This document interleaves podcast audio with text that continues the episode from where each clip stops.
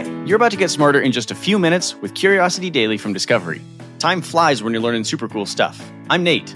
And I'm Callie. If you're dropping in for the first time, welcome to Curiosity, where we aim to blow your mind by helping you to grow your mind. If you're a loyal listener, welcome back.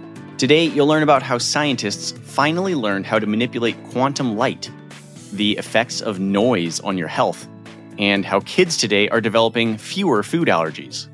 Without further ado, let's satisfy some curiosity. Noise pollution is something that can really mess a person up. Beyond the general annoyance surrounding constant sound, prolonged exposure to noise pollution can cause everything from tinnitus to hearing loss to even more terrible physical conditions like type two diabetes and memory impairment. And if it does all that to a human, imagine what it could do to an animal. Okay, I didn't know it was like that with noise pollution. I mean, we've talked before about how it can like exacerbate depression and other mental health issues, but it's that bad? Yeah, and it gets even worse for animals. One of the most recent studies on this was on a relatively rare lizard known as the Colorado checkered whiptail. The lizards in this study lived near Fort Carson, which is a military base in Colorado with a lot of air traffic from military aircraft. Air traffic, in case you didn't know, is what scientists like to call loud as heck. And scientists were curious about how that loudness affected lizards in the area, especially since the military helicopters fly directly above the lizard's habitat. But, okay, why lizards and why not, say, other nearby creatures? A couple of reasons. First, because the whiptail is what's called a species of special concern by Colorado Parks and Wildlife. This could mean one of ten possible things in Colorado, according to how the state defines that term, but usually means that they're either close to being endangered, they're very rare or isolated, or the state doesn't know much about them. In the whiptail's case, it's likely that this refers to all three of those things. But the other reason is because lizards have a unique combination in their capacity to hear that makes them an ideal test subject.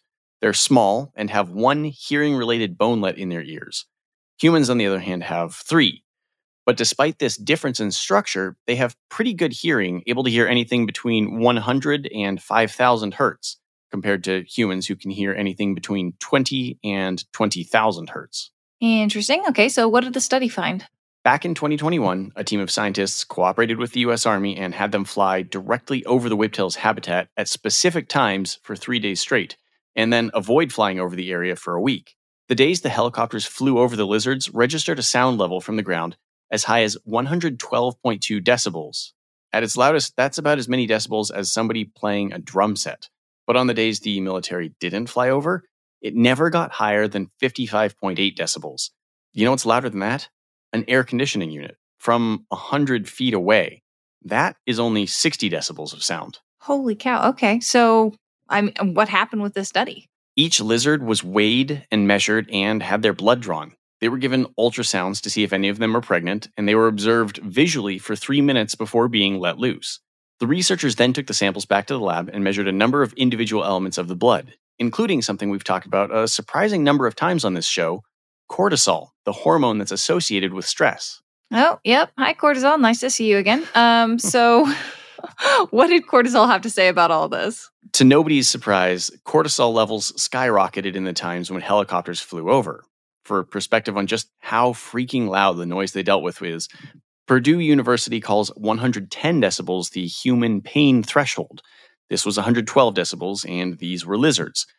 On top of cortisol spiking, their ketone levels spiked too. Ketones, in case you didn't know, are the chemicals our body uses for energy when we're burning off fat. That means that these lizards were so stressed out, their bodies activated a chemical creatures mainly use to survive when losing weight. That's awful. I don't, I feel awful for these little lizards.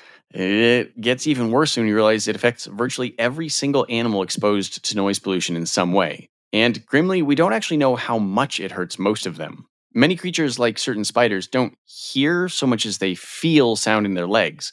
But we do know that loud noises can destroy a rat's hearing, according to a study on how rats exposed to loud noise act while taking pain medication versus when they don't. We also know that vibrations created by loud sounds can negatively impact the balance of a fish. But it also affects our cats and dogs, too. I mean, have you ever seen a dog on the fourth of July? Oh my gosh, yeah. The kind of panic a dog can show off during unexpected loud events is common in as many as fifty percent of all pets, according to a twenty thirteen study. And the only thing that's clear in terms of how loud noise negatively affects a dog is it makes a dog more likely to develop separation anxiety. The actual physiological effects on a dog are, as far as I know, unknown or unproven. So long story short, that's kind of why this lizard study is so big. It's one of the clearest examples we have on how bad noise pollution is for animals, even if they're just a tiny lizard. Is there anything we can do to help animals against noise pollution? For lizards and other wild animals, sadly, probably not. But for our pets, at least, we can give them certified help in the form of calming treats or toys that give off calming pheromones. We can also do things to help them avoid awful noises, like creating some extra space they can escape the noise. Create a little fort out of pillows and blankets like you did when you were a kid, but for your pets. Not only will you get to have a little fun, but you'll also protect your pets from the threat of an unknown noise. Let me tell you about one of the biggest brags of all time. Researchers from Australia just did something that nobody could do before, not even Albert Einstein. Mm, there's a lot of things Albert Einstein couldn't do. For example, play a Nintendo Switch, case closed. Uh-huh, very funny. I mean, I'm sure he could if he was still around, but you get the idea. But seriously, Albert Einstein wrote a paper back in nineteen seventeen that predicted something called spontaneous emission, which is what happens when a molecule or an atom changes from what's called an excited state to a lower energy state. When this happens, it lets out a burst of energy in the form of what's called a photon. We don't really have time to get into what a photon is, but to put it simply, it creates light. Got it. Einstein's theory was that when an isolated atom in an excited state returns back to its low energy state, it creates the actual energy of light. There are a number of kinds of light it creates. For example, in a firefly, it creates luminescence. Because it's not created through heat like most other sources of light, but it's created from the movement of going from one energetic state to the other. Now, all of this is pretty standard, if not incredibly complicated. Where the theory starts to get a bit wild is when Einstein talks about photons moving around together in the same state, whether the state is energized or not. What makes that so wild? Because he theorized that if a stray photon on a certain wavelength passed between a group of atoms in an excited state, it will make their atoms release their photons sooner than they would have, and they all head in the same direction with the same frequency as the original photon. And this causes a chain reaction where more and more photons will leave the atoms, all heading in the same direction at the same time. To explain this easier, think of like Black Friday. Black Friday, the retail event, as in the day after Thanksgiving in North America, where prices are slashed and there are savings galore. What does that have to do with anything? All right. Imagine a store full of people, all crowded around a pallet of one hundred dollar T Vs that are about to be unwrapped. They are the atoms. Their money, the photons. Now, if these people are able to just grab the T Vs in an orderly fashion, then what would normally happen is they buy the T Vs and leave one by one. That's what happens when atoms are in an excited state usually. They emit a photon at random, or they pay their money and just disappear. But in spontaneous emission, imagine that at this moment, right before the T Vs are unwrapped, somebody walks by and says, I have one T V for one dollar, first come, first served. Oh my goodness, the level of chaos. Exactly. But it would be controlled chaos. Everyone at once rushing at one spot, stimulated by this one presence, and they're all ready to attack at once. That's spontaneous emission. And if the image of a number of photons charging and heading towards something in a relatively straight line sounds familiar, that's because in the nineteen forties and fifties, this technology was used to create a laser. So a laser is a lot like a Black Friday riot, but in photon form. Got it. But I thought you said the Australians did something Einstein had never done?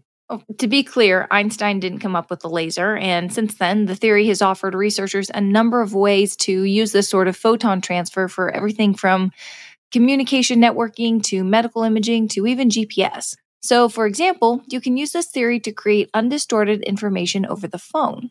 However, where this recent innovation really shines is in its specifics. And what I mean is, researchers from the University of Sydney managed to do this with small bursts of photons. In the one hundred plus years since Einstein theorized this, it's only ever been done with a large number of photons. So this is a huge, huge deal. But why? I get the importance of large numbers for this, but why would smaller numbers matter? They created energy pockets, pockets of light energy, or as the researchers call it, quantum light. When you can create small bursts of quantum light, you can do things like create better scientific equipment. Have you ever heard of an interferometer? It's a measuring tool used in everything from medical imaging to measuring the quality of milk, and it measures small changes in distance. But it's also used in LIGO, the multi-location laser interferometer gravitational wave observatory that uses interferometers to measure gravitational waves. So why am I telling you this? Because with this kind of pocket energy, we can make much better measurements of light with better quality and fewer photons. Alternatively, we can use it in something like a biological microscope, since large sources of light can damage samples being surveyed. So it's not just a Black Friday energy shift, it's year-round savings, but in light? Actually, exactly. With something like this, we could have Black Friday all year. Only instead of wasting our energy on dollar T Vs, we're saving our energy on more effective light, just the way Einstein imagined it. Obviously, food allergies suck, especially when a kid has one. But you know how you can likely prevent one from happening? You can get a pet. Wait, now, how are those two things linked? This comes from the latest in a very, very long line of studies that look into the link between food allergy and pet ownership. In many of the highest earning places around the world, more than one in ten children get a food allergy diagnosis, according to the website SciMex, and that number gets slightly bigger every day. Unlike many of the topics we discuss here, the inspiration for this study was simple. Many, many, many other studies have found a link between these two things, but not a definitive one. So a team of researchers from Fukushima Regional Center in Japan wanted to see if they could find one. That sounds like a good thing to study. What did they find? The Fukushima team analyzed data from sixty-six thousand two hundred fifteen plus infants. twenty-two percent of them were around pet cats or dogs while they were developing, either in utero or as a small infant. It was pretty quickly discovered that virtually all children who were exposed to indoor dogs or cats had a huge reduction in food allergies. If it was an indoor dog, the kids were especially less likely to have an allergy to things like nuts, eggs, or dairy products. And the children with indoor cats were way less likely to have soybean, wheat, or egg allergies. But how? Like, I don't, I don't get how having a pet would make a food allergy less likely. That's the interesting thing about the study, as well as all other studies that have been done on the topic. Nobody knows.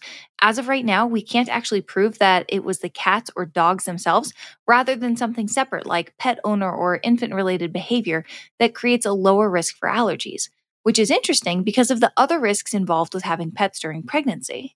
Hold on, I'm confused. What other risks?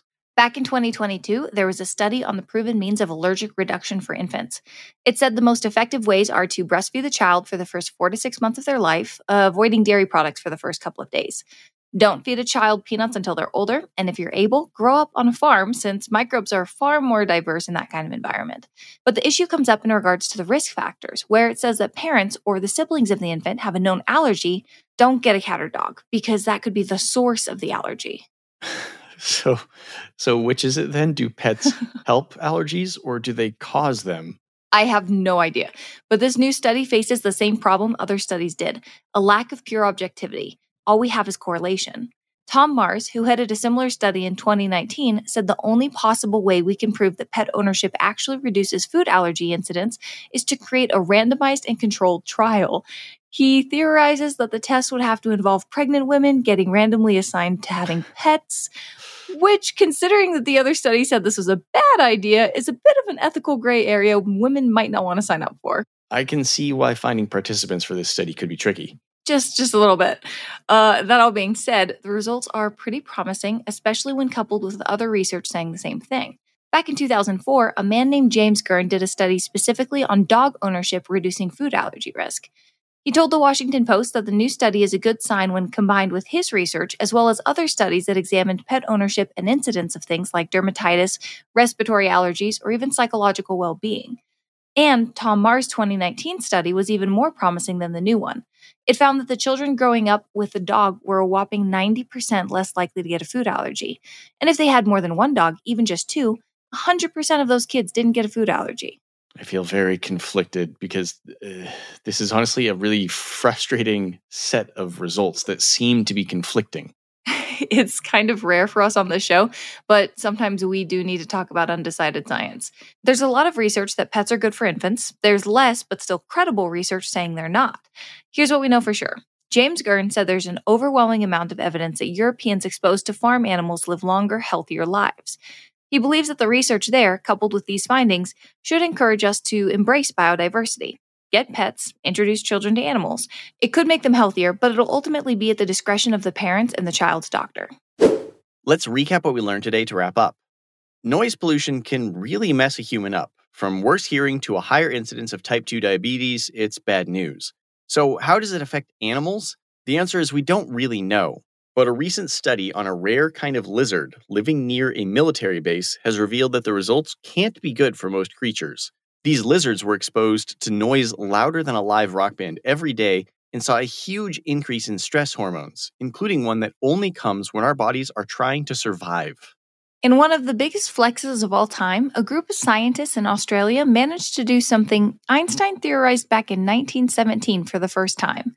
Create small pockets of quantum light energy. Think of the fundamentals of how a laser works, except in very small bursts with as few as one photon being engaged at a time.